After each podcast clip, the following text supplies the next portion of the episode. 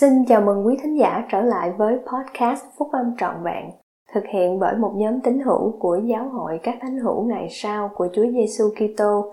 Chúng tôi xin được chia sẻ cùng quý vị các nguyên tắc phúc âm giúp chúng ta có một cuộc sống hạnh phúc từ những bài viết đăng trong các tạp chí của giáo hội phát hành định kỳ vào mỗi tháng.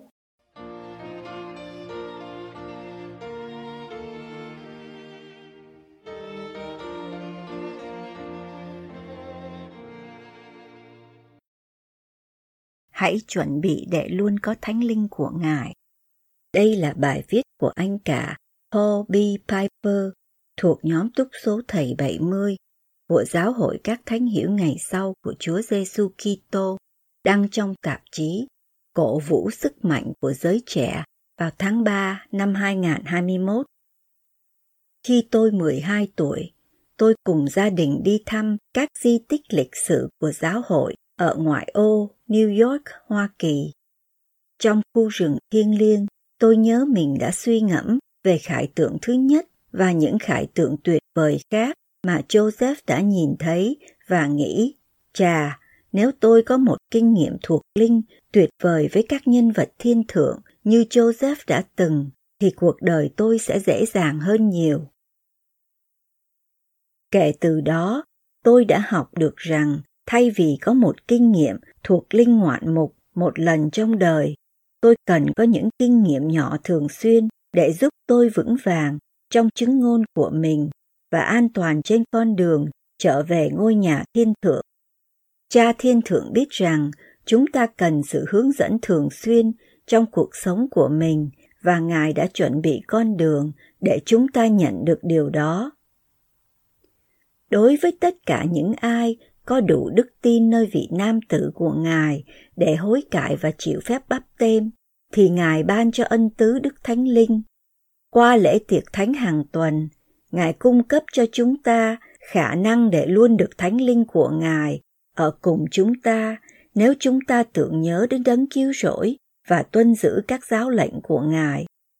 Điều này giúp chúng ta có thể được Thánh Linh hướng dẫn hàng ngày trong cuộc sống của mình khi sử dụng quyền tự quyết của chúng ta để đưa ra các quyết định mà sẽ giúp đỡ chúng ta trên con đường trở về với cha thiên thượng. Cha thiên thượng biết chúng ta cần thường xuyên nhận được sự hướng dẫn của thánh linh của ngài, chứ không chỉ là những kinh nghiệm ngoạn mục diễn ra một lần. Qua tiên tri joseph smith, ngài đã khôi phục giáo lễ bắp tên bằng cách dìm mình xuống nước là điều giúp chúng ta trở nên trong sạch. Rồi thì chúng ta được chuẩn bị để tiếp nhận ân tứ đức thánh linh qua lễ xác nhận mà sẽ ban chúng ta khả năng được thánh linh hướng dẫn hàng ngày. Cha thiên thượng biết rằng việc trở nên trong sạch một lần là không đủ và chúng ta cần phải tưởng nhớ đến đấng cứu rỗi và trở nên trong sạch nhiều lần để giữ cho thánh linh luôn ở bên chúng ta. Ngài phục hồi giáo lễ tiệc thánh cho mục đích đó. Nếu chúng ta chuẩn bị kỹ càng và thường xuyên dự phần tiệc thánh, chúng ta được hứa rằng chúng ta có thể luôn được thánh linh của Ngài ở cùng chúng ta. Tuy nhiên, việc chỉ xuất hiện ở nhà thờ và ăn bánh và uống nước sẽ không cho phép chúng ta nhận được lời hứa của Chúa. Sự chuẩn bị có chủ đích của chúng ta đối với giáo lễ này, cho phép chúng ta nhận được quyền năng của đấng cứu rỗi trong cuộc sống của mình. Các vận động viên không trở nên thành thạo khi chỉ mặc đồng phục hoặc bước ra sân thi đấu. Họ phải rèn luyện cơ thể, học các kỹ thuật và luyện tập để trở nên thành thạo trong môn thể thao của họ. Tương tự như vậy, chúng ta phải học cách chuẩn bị để dự phần tiệc thánh một cách tôn nghiêm và xứng đáng để có thể nhận được quyền năng mà Ngài có thể ban cho chúng ta. Một cách để chuẩn bị tấm lòng và thuộc linh của các em để dự phần tiệc thánh là thực hiện một cuộc phỏng vấn nhỏ với chính mình mỗi tuần. Tôi thích dùng câu thánh thư, giáo lý và giao ước tiết 20 câu 37 để tự phỏng vấn bản thân. Trong câu này có những yêu cầu về phép bắp tên mà Thượng Đế đã mặc khải cho tiên tri Joseph. Nó bao gồm những tiêu chuẩn mà tất cả những ai muốn được bắp tên phải đáp ứng. Tôi thấy rằng điều đó giúp tôi chuẩn bị để đón nhận những lời hứa được tái lập có sẵn qua tiệc thánh. Tôi đã hạ mình trước mặt Thượng Đế chưa? Yêu cầu đầu tiên được liệt kê trong giáo lý và giao ước, tiết 20, câu 37 là hạ mình trước mặt Thượng Đế. Chúng ta làm điều này bằng cách chấp nhận và sẵn lòng làm theo ý muốn của Ngài. Như được chép trong Thánh Thư, được dạy dỗ bởi các tôi tớ của Ngài hoặc khi được thúc giục. Tôi tự hỏi, liệu tôi có đang chống lại Thượng Đế về điều gì trong cuộc sống của tôi bây giờ không? Tôi có đang chống lại sự chỉ dẫn của Ngài không? Tôi có chú ý đến những lời dạy của tôi tớ Ngài không? Nếu đang không làm vậy, thì tôi lập kế hoạch cải thiện và cam kết làm tốt hơn khi chuẩn bị dự phần tiệc thánh. Thượng đế là đấng thông hiểu mọi sự việc. Khi tôi nhận ra rằng Ngài có một cái nhìn bao quát cho cuộc đời tôi, thì việc hạ mình trước mặt Ngài và tin tưởng rằng Ngài sẽ hướng dẫn tôi đến điều tốt nhất sẽ dễ dàng hơn. Tôi có một tấm lòng đau khổ và một tâm hồn thống hối không? Việc có một tấm lòng đau khổ và một tâm hồn thống hối liên quan đến sự khiêm nhường, có nghĩa là sẵn sàng tuân phục theo ý muốn của Thượng Đế. Trở nên khiêm nhường có nghĩa là chúng ta nói lời xin lỗi và tha thứ ngay cả khi điều đó rất khó, hoặc khi chúng ta có thể cảm thấy người khác đã sai. Các em có thể nói, tôi không nghĩ xấu về bất kỳ ai không. Các em đã từng làm tổn thương ai đó xung quanh mình hoặc các em có cảm giác xấu về ai đó không? Các em có cần xin được tha thứ không? Khi tôi có một tấm lòng đau khổ và một tâm hồn thống hối, thì tôi sẵn lòng nỗ lực để hòa thuận lại với Thượng Đế và những người xung quanh tôi. Tôi cố gắng loại bỏ những suy nghĩ và cảm nghĩ tiêu cực đối với người khác. Thánh Linh không ở cùng chúng ta khi chúng ta có những cảm nghĩ tranh chấp. Vì vậy việc loại bỏ chúng là một bước quan trọng trong việc chuẩn bị bản thân để nhận lời hứa của lễ tiệc thánh. Tôi có muốn trở nên trong sạch trở lại và tôi có thể làm chứng rằng tôi đã hối cải mọi tội lỗi của mình không?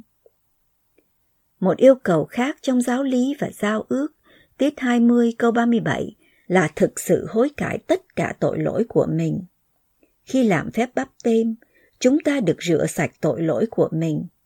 Chúng ta đã hứa sẽ cố gắng tuân giữ các lệnh truyền của Thượng Đế và hối cải khi phạm sai lầm. Tôi tự hỏi mình, tôi chỉ dự phần tiệc thánh vì tôi nghĩ tôi nên làm, hay tôi thực sự muốn trở nên trong sạch, trở lại. Tôi nghĩ về những tội lỗi và sai lầm của mình trong tuần vừa qua và tự hỏi bản thân rằng, liệu tôi có thực sự muốn thay đổi và loại bỏ chúng hay không?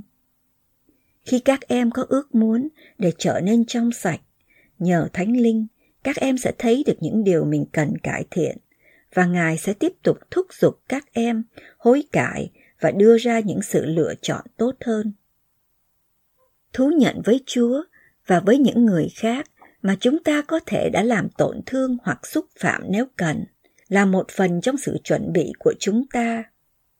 Hãy tự hỏi bản thân, có điều gì cần thay đổi mà tôi chưa làm không? Có điều gì mà tôi vẫn cần phải hối cải không?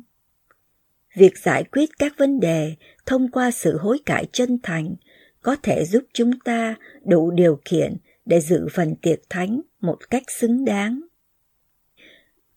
tôi có sẵn lòng mang lên mình danh của Chúa Giêsu Kitô không? Mỗi giao ước mà chúng ta lập biểu thị một cam kết để chúng ta mang danh đấng Kitô một cách đầy đủ hơn. Khi bắp tên, chúng ta bày tỏ sự sẵn lòng mang danh Chúa Giêsu Kitô và tuân giữ các lệnh truyền của Ngài. Khi chúng ta lập thêm các giao ước trong đền thờ hoặc chấp nhận chức vụ kêu gọi chúng ta tiếp tục mang lên mình chính nghĩa của đấng Kitô và những lời giảng dạy của Ngài. Việc bày tỏ sự sẵn lòng của chúng ta để mang danh của Ngài như một phần của lễ tiệc thánh mỗi tuần, có nghĩa là tái cam kết tất cả các giao ước và cam kết mà chúng ta đã lập với Ngài trước đây.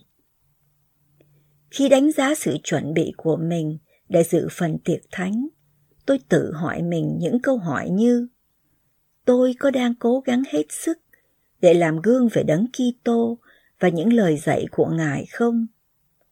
Tôi có đang giữ tất cả những lời hứa mà tôi đã hứa liên quan đến các giao ước của mình không? Hôm nay, tôi có cam kết với đấng Kitô và các giao ước của tôi với Ngài như ngày đầu tiên tôi lập các giao ước đó không? Tôi có quyết tâm phục vụ Ngài đến cùng không? Chúng ta đã hứa với Chúa khi lập giao ước bắp tên rằng chúng ta sẽ cố gắng tuân giữ các lệnh truyền của Ngài. Hai lệnh truyền lớn nhất là yêu mến Chúa và yêu thương người lân cận của mình. Chúng ta thể hiện tình yêu thương của mình đối với Thượng Đế và đồng bào bằng cách phục vụ họ. Tôi tự hỏi mình, tôi có dành thời gian để phục vụ không? Tôi miễn cưỡng phục vụ hay tôi vui vẻ phục vụ? Tôi có đang cố gắng làm vinh hiển sự kêu gọi của mình không? Phục vụ người khác là một cách tuyệt vời để chuẩn bị dự phần tiệc thánh.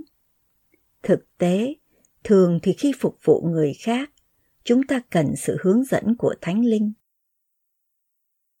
Khi có chủ ý chuẩn bị mỗi tuần để dự phần tiệc thánh một cách xứng đáng, thì chúng ta sẽ có tư cách để luôn được Thánh Linh tác động và hướng dẫn cuộc sống của chúng ta. Đó là một lời hứa từ Chúa.